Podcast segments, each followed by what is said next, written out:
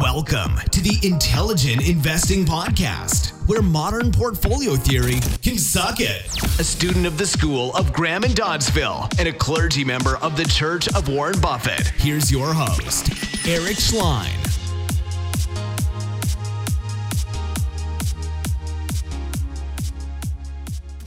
Hi, this is Eric Schleien. You are listening to the Intelligent Investing Podcast, where I discuss value investing, rational analysis, and break down the processes, principles, and mental models of business owners and managers. Today, we have on a very interesting guy, uh, Andrew Sather, who is the co host of Investing for Beginners, which is an absolutely wonderful podcast. And uh, Andrew, welcome to the show. Yeah, I'm happy to be on. Our last conversation was quite interesting and very engaging. So hopefully we can somewhat make it as much as that. I have no doubt we will. So you have a great show. And uh, why don't you share for the listeners just a little bit background on you and, and what you do and who you are? Sure. So my name is Andrew Sather. Uh, like you mentioned, we have a podcast we started. Basically, I never really had a formal training with investing. I just kind of stumbled upon it. I have an engineering background, and that's what I went to school for. So I've always been really in tune with numbers, and that's what really caught my attention. So I had just happened to stumble on the concept of investing when I was in my job. I had a mentor, he got a flashy new Corvette. And I was like, How did you do that? And he told me he was, uh, he sold some stocks to do it. And I was like, Okay, you know, as an engineer, I, I didn't think uh, another engineer could do that. I was kind of drawn in by that. And then once I picked up The Intelligent Investor by Benjamin Graham, everything just like clicked immediately. And I just completely went down the rabbit hole. The only thing I was kind of frustrated about was that there was no, at that time, there were no really like good guides and good step by steps.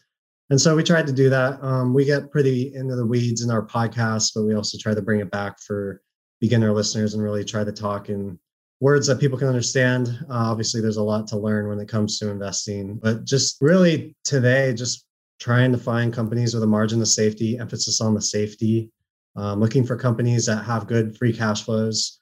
Not to say that it needs to be a perfect track record, but there should be something there in the company's history that gives you reason to believe that they can continue that into the future and really just buying at a good price relative to that. And I mean, that's a struggle with every month that passes. We're recording yeah. in 2021. It's becoming an increasing struggle um, but it's a lot of fun. You know, I love d- digging into the 10Ks and, and learning about all these sorts of businesses and trying to find the best ones. So that's kind of what I do. So why don't we talk about one or two of those businesses that might seem interesting right now to you? Sure. So I have quite a bit of them that uh, I recommended last year to subscribers. I'm looking at them not as priced at a discount today to their intrinsic value. These are the type of companies that like I'll be looking maybe to add on, on a pullback or something like that because I paid subscribers. I don't want to give up sure all of the picks that, that I charge for. But I think uh, some of these companies can make for good lessons as far as finding good businesses, not just today, but 5, 10, 20 years down the line. So I really like the concept of Warren Buffett's cash cows. And I think the perfect example of that is well, there's two. So there's Dairy Queen and there's See's Candies. He's talked about these businesses quite a bit, but if we look at Dairy Queen as an example, it's not necessarily the best ice cream in the world, not necessarily the most popular fast food place. You're not going to find it on every street corner like you would a Starbucks, but it's very easy to keep the business open and let the free cash flows come in. And the company doesn't have to do much other than give those free cash flows to Berkshire. And Buffett's going to figure out what to do with that. And so I think, particularly when you have a market that's very frothy, all of the great growth names are probably going to be picked up already. I know when we talked just a couple days ago, you talked about having Facebook and Amazon. And you know, I'm super jealous of of that idea, but at the same time, it's tough to justify looking at those companies today, whether it's those companies or other great businesses and so if you can look for companies that can be more like cash cows, they don't necessarily need to grow 20, 25% every single year. But if they can give you consistent, basically value for the money that you put to work, and it's something that's attractive enough to you, the key part of that is that they're returning cash to the shareholders. So one of my favorite ways, I love dividends, but one of my favorite ways that companies are doing that now is with stock buybacks and we can go super deep into that if if you'd like. But Sure. so like let's go back to the the Dairy Queen then. Um, Okay. You know, if we're investing in a public corporation, we're not necessarily going to be able to get those free cash flows like Buffett would. But when a company can take that free cash flow and put it back into share buybacks, particularly when the company's valued at a good price, then you know we can um, see growth in earnings per share, free cash flow per share.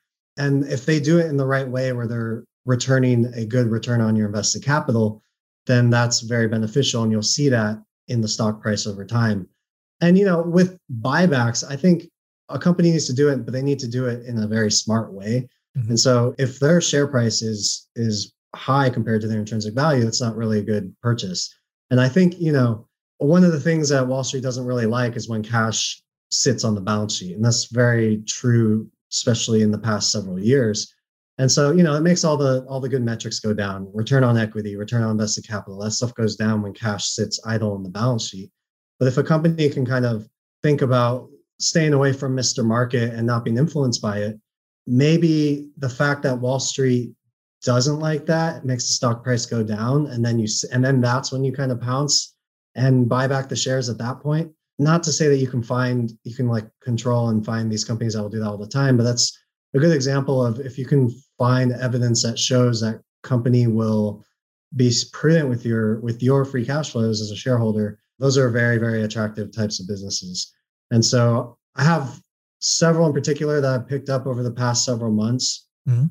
one that i really like is a company called ea Okay. in the video game industry like um, EA could about- Sports and all Yeah, yeah, electronic exactly. arts. Okay. I see the parallels with them and Dairy Queen in the sense that very anecdotally, I have a eight year old daughter, and I don't know if you've seen like the commercials for all the new 5G phones where they have like have. these kids that are just like this and they're playing their games while they're texting other people. Yeah.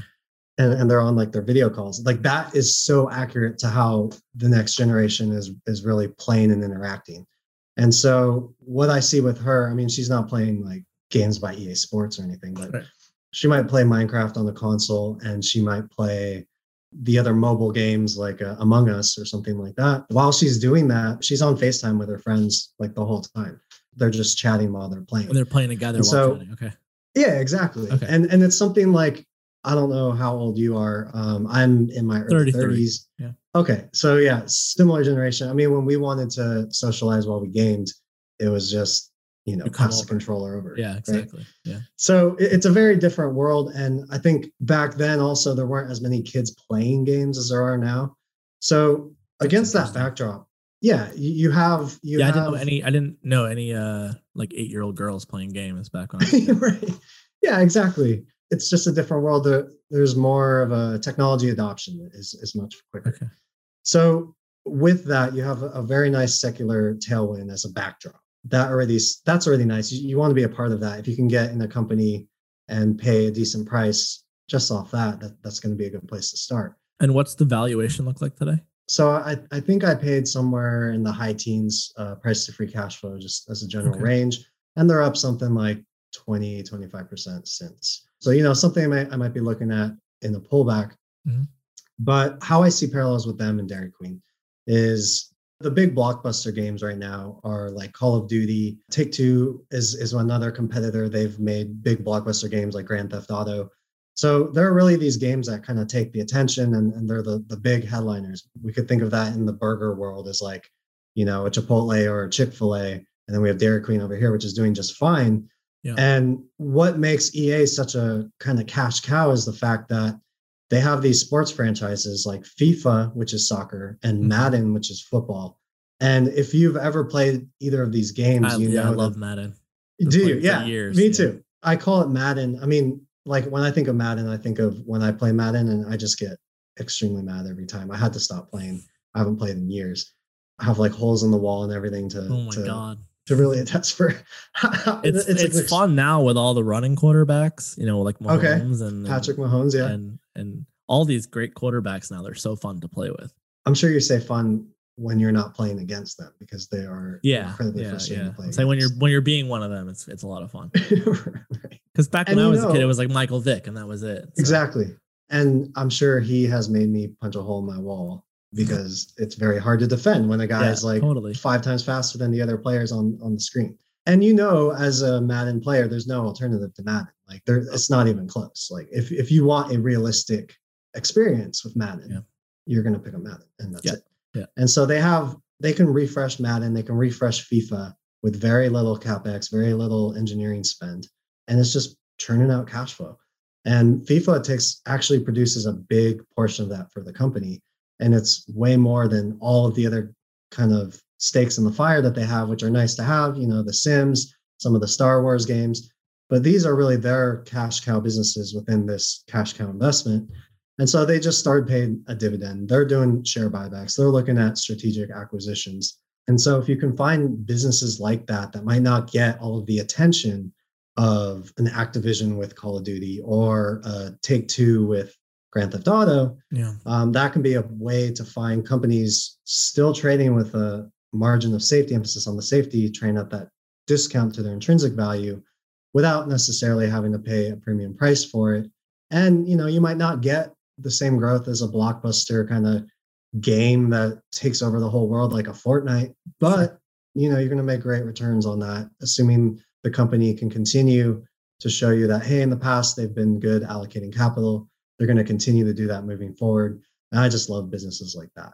Yeah. What kind of growth have uh, have they shown over the years? You know, when when you include the buybacks and the dividends. It's somewhere in the high single digits. Okay. And so again, it's not going to command that higher multiple. Sure. but it's enough where you're going to compound your capital. And if you get good compounding from the buybacks and the dividend reinvestment and you hold it over a very long time period, I mean, the, the stock went, I wish I got into it five years ago. Obviously, it, it's like six, five or six X. But that's not to say just because it's gotten so high now that it can't continue to compound an- at a superior rate for Right. a long time. And then we were talking earlier before we started about turning this idea of turning over rocks. Can you go a little bit more into that? Sure. There's lots of aspects of that. Obviously, Peter Lynch, his book was the first I read, and I, I love getting inspiration from Peter Lynch. He wrote Beating the Street and went up on Wall Street. And that was his idea was, you know, I'm going to flip over a thousand rocks. Maybe I'll find five of them. And those are going to be the five businesses that can do really well. Yeah. So for me, I mean, obviously I'm, I'm trying to go through 10Ks as much as I can, learn about industries, and you try to find these, these little gems. One that I found last year, which I think, you know, maybe it's obvious, maybe it's not, but uh, maybe I think it, it provides a good example of how you can, different ways you can flip over rocks. Okay. So another thing I'm very bullish on as far as the next two to three years at least is this idea of residential real estate picking up. Like extremely controversial, not like controversial like people are gonna get mad, but like controversial like in the sense, what are you thinking kind of thing? like, Yeah. have you been paying attention the last 10 years? But if you look at the at the numbers as far as what the government has with personal balance sheets, people have stronger personal balance sheets than they ever have disposable income is very high. And then you have millennials, and that's a demographic that's just shifting into this first home buyer range. And, and you know, they're a little bit later than previous generations as far as home formations and everything like that. But they're still in that range where, where you you are likely to see a lot of first-time home buyers and, and that kind of cascades through the, the whole residential real estate industry. Obviously, with everything that happened last year, huge booms, but it seems like the narrative is that was just specific to the pandemic and it's not really going to continue after that. I disagree. And so I find that plus some other reasons why I'm, I'm very bullish on that theme. If you find something, I think, like as a value investor, I mean, you're called the Intelligent Investing Podcast. So I'm assuming you talk a lot of times about buying with a discount in terms of value. Is that fair? Absolutely. Yeah. Okay. So it's a fantastic philosophy and I subscribe to 100%, but there's a lot of danger in that because a lot of times there are reasons why these companies are beat up. And Mhm. so you do have to turn over a lot of rocks to find something that's beat up and still a good value. Right. And so something I like about going into like flipping rocks in, in these very beat up industries is that though obviously I love doing it and I love to fall in love with the numbers, I have to understand what's the narrative. Why are these stocks this cheap? And so if you can conquer that, then you have a much better chance of understanding why the valuation's there. And then you have a counter argument to this is why I think the free cash flows will be better than what is being priced into the market now. And so are, that's are you an willing, example. are you willing to share one or two companies in this theme residential real estate that you think could be a good good investment? Yeah, yeah, yeah definitely. Okay. So let's talk about Griffon GFF. This is another one. They're up like 15%. And so something to kind of look at if there's another pullback. But basically, what they do is they do two main things it's garage doors and they do gardening equipment. Okay. And so last year during the pandemic, people were going crazy. I don't know if you ever drove by like a Lowe's or a Home Depot. Of course. Yeah. and it was, like going to Disneyland. You know I know. I mean? like, wild. Every single time I was like, how come I don't have stock in either of those companies? Very frustrating so you know i think the narrative between behind why so many people were there is because there's nothing else to do which i think there's a lot of truth to that. But also the residential real estate market at that time was just on fire and people were putting up homes and they were being sold really really quickly. And so what happens when people move up in home or move down in home? They'll do a lot of remodeling and, and they'll try to really upgrade that value of their house. So that that works well for garage doors and also works well for gardening just in general. And then you move across the country and you need brand new lawnmower, brand new shovel, brand new all of that, um, you're going to need a bunch of tools. And so this is a company where the narrative says, hey, uh, this was kind of a one time thing. The demographics and, and a lot of the other statistics kind of show, well, maybe this is something that's more long term. And so a company like Griffon, as an example, and why I think it shows why digging deeper is, is a good idea and, and a way you can do it. And I guess it's a good metaphor because they do sell a lot of shovels. Yeah. So if we, if we try to dig deeper, they have good free cash flows. That's pretty obvious when you look into the numbers. Mm-hmm. Something that creates pause and, and makes you think maybe it's not a company I normally want to buy is that their net debt to EBITDA was was a bit high, like higher than I feel comfortable with. Because I talk about margin of safety emphasis on the safety. Mm-hmm. So for me, I like low leverage, and they had a lot of it, and the, interest expense is not insignificant. It's it it's, a, it's a real okay. expense. Okay. Yeah, it was something that it kind of was looming in in the 10k where you're like, oh, this I don't really like the, the look of this. But then a, a couple months before I got into the company, um, they just refinanced, taking advantage of all these super low interest rates, and now they don't have any principal payments until 2028. Hmm. And so, on top of the fact that it was trading pretty cheap, it's got these great tailwinds, it's got a good track record of growth. And, you know, there is some transition going on with some other business segments, but it seems like there's just a lot of good things going for it. And that idea of looking at things like debt covenants, which are super buried down in deep into the 10K, and looking at something like a refinance that they just did, looking at bond, new bond issuances, all that kind of stuff you can find different gems that just look a lot more attractive when you when you look at what the reality is versus what the what a number might show on a on a website with they're more highly leveraged or they're more they have this much debt blah blah blah blah blah. That's kind of an example i thought that i really liked of digging under finding some rocks and, and finding value in that. Very interesting. And then i wanted to ask you about having a hedge for the us dollar. Can you say a little bit more about that yeah, sure. I mean, I'm no currency expert and I am like unabashedly pro American with my subscribers and with my own personal finances. It's like 100% US stocks. I'm very bullish about America itself, all of the prosperity that's been built up to now and all of it that's the potential for the future. At the same time, though, you know, you want to look at your portfolio and see do I have an overexposure to the US dollar or some other currency something that kind of blew me away when I looked at the top 15 or so companies in the S&P 500. It's not necessarily a big percentage of the S&P, but because it's market cap weighted, we're talking about something like 30% of the index. Yeah. I was shocked. It was like 55% of the revenue was based out of the US, the rest was international in that range. So if you have a lot of these US only revenues that are coming in for your portfolio, you could be you could be in for a world of trouble if the US dollar declines, just as one example. So I don't believe necessarily in hedging super, super hard as far as like real assets that don't produce income. I'm, I'm very also unabashedly pro dividend and getting an income stream from your investments. But I think you can think outside the box a little bit when you start to try to find ways to reduce exposure to currency. One way, which not to say it's like a perfect way, but something that got me down the path was I was looking at different companies that would still see their revenues do quite well, even if the US dollar did not do well. Okay. So one was like a company called Martin Marietta Materials, MLM. By far one of the better investments I picked for last year. And basically what they do is they're a mining company and they go down into these rock quarries and they get stone and gravel and the stuff to make asphalt. Mm. And they do that in some of the, the big parts of the US where we're seeing these these uh, huge inflows of people. So like over by Texas, over by Florida, um, down the south, you know, kind of going that way. And so what makes that particular commodity very interesting versus some of the other ones is because it's so heavy, it's very hard to transport. We can't have China as a competitor come in and start to import, at least at how expensive transport is now and how heavy this material is.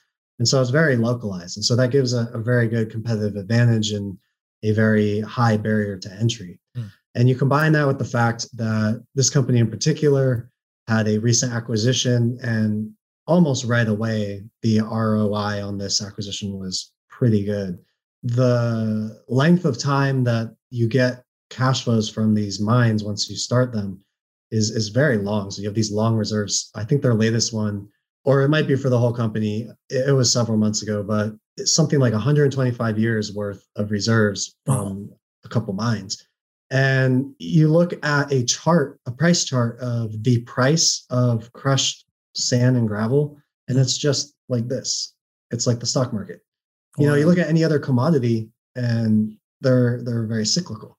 Right. But this one, for whatever reason, and it is similar to Bitcoin. I don't. I'm not going to discuss Bitcoin. Don't even ask. Okay. But similar to Bitcoin, there's a limited supply of this stuff, and so it's easy to envision an environment where it just continues to go like that. It's a very interesting. One of those like S and P companies that I was never aware of until I was like, why don't I look at some something that's different, right? Turn over some more rocks. And you know, mining kind of in general is like gold miners. I think when people think of mining companies, they think of gold miners, and that's a tough business to get into because you have reserves on your balance sheet, and once you sell those reserves off, you're like shrinking the balance sheet to increase earnings, and it's you know. I think mining companies in general tend to get a bad rap too. Yeah, they're very for good capital, reason. For good reason.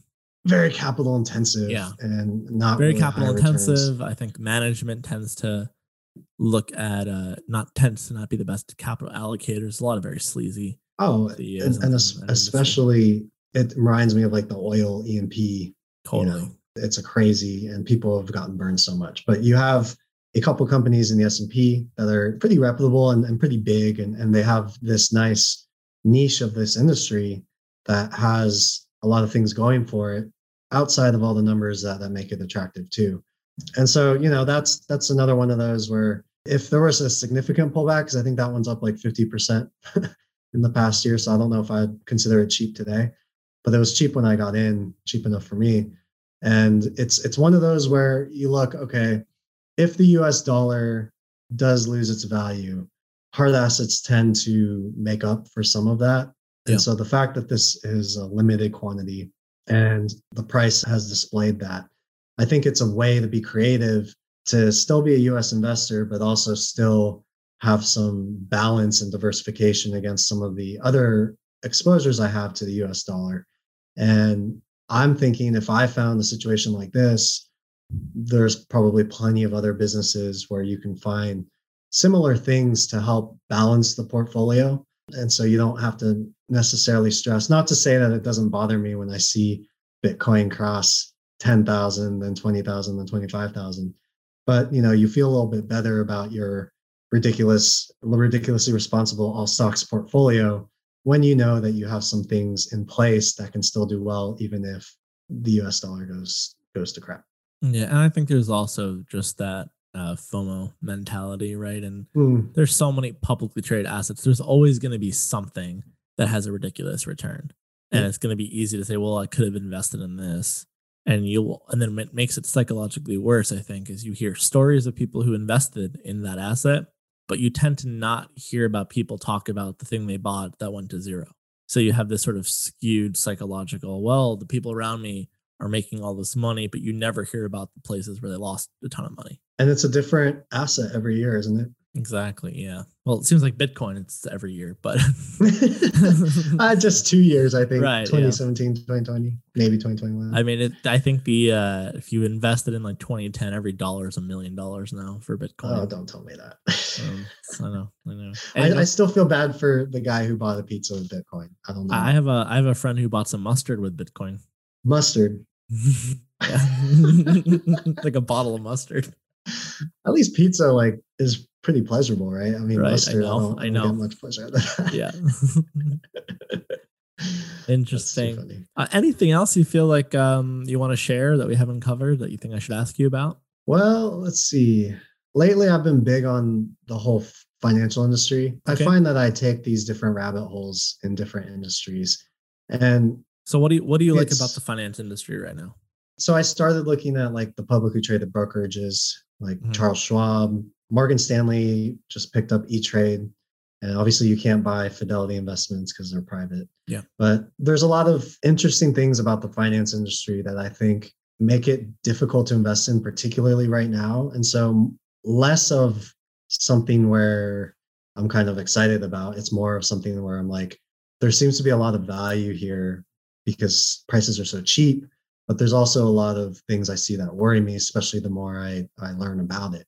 Mhm. And so I don't think we have time to get into all of it today. But if you look at some of the innovation between people are like running their businesses today on like Square and PayPal, there's a lot of business online just transacted through just PayPal. Totally. And even like Visa and MasterCard, I feel like they're such fantastic businesses where they have this crazy moat and they just grow with the economy because they just take a small little sliver of every transaction. But no matter which kind of asp or sphere of finance you're in, there's all these up and comers that are really disrupting. Yeah. And then you compound the fact that with all of the rules with Basel and uh, like tier one capital, like these regulations that that financials need to follow, they're all fantastic things and they help keep the industry healthy. We we learned the hard way how poorly things can almost collapse completely when we don't have these rules in place. But it does create a real limit on how much you can scale as a financial. You can only grow with so many accounts, and your book can only get so large compared to how many years you have. And so it's tough because it seems like the businesses that are cheap enough tend to be in decline and, and really being disrupted, while the ones that are good are so expensive that you look at the equity, you look at the return on equity, you look at you run some tier one capital ratios, and you're like, literally, they're being growth for or they're being priced for impossible growth Yeah, totally. based on what the regulations are of how much capital you can have outside of doing you know crazy risky things with derivatives which is a whole nother beast on its own you know how can a company earn this much growth based on how it's priced so that's something that every month it's something new and, and i hope to try to share that as much as i can whether it's through the paid newsletter i do or the podcast where we just have free forming conversations like this um, you know, I, I guess on the podcast we're a lot more conceptual and, and more for beginners, but Mhm. the email list we have, um, I get a lot deeper into it, and we have a lot of blog posts too, where we go super deep into the financials and, and stuff like what we're discussing today. and is the blog available for only subscribers or is that for anyone? The blog's free. Okay. That one is einvestingforbeginners.com. Okay. We are pumping out content like you wouldn't believe right now. It's like one post a day and they're super in depth. You can read that. You can also listen to us on our podcast, Investing for Beginners podcast.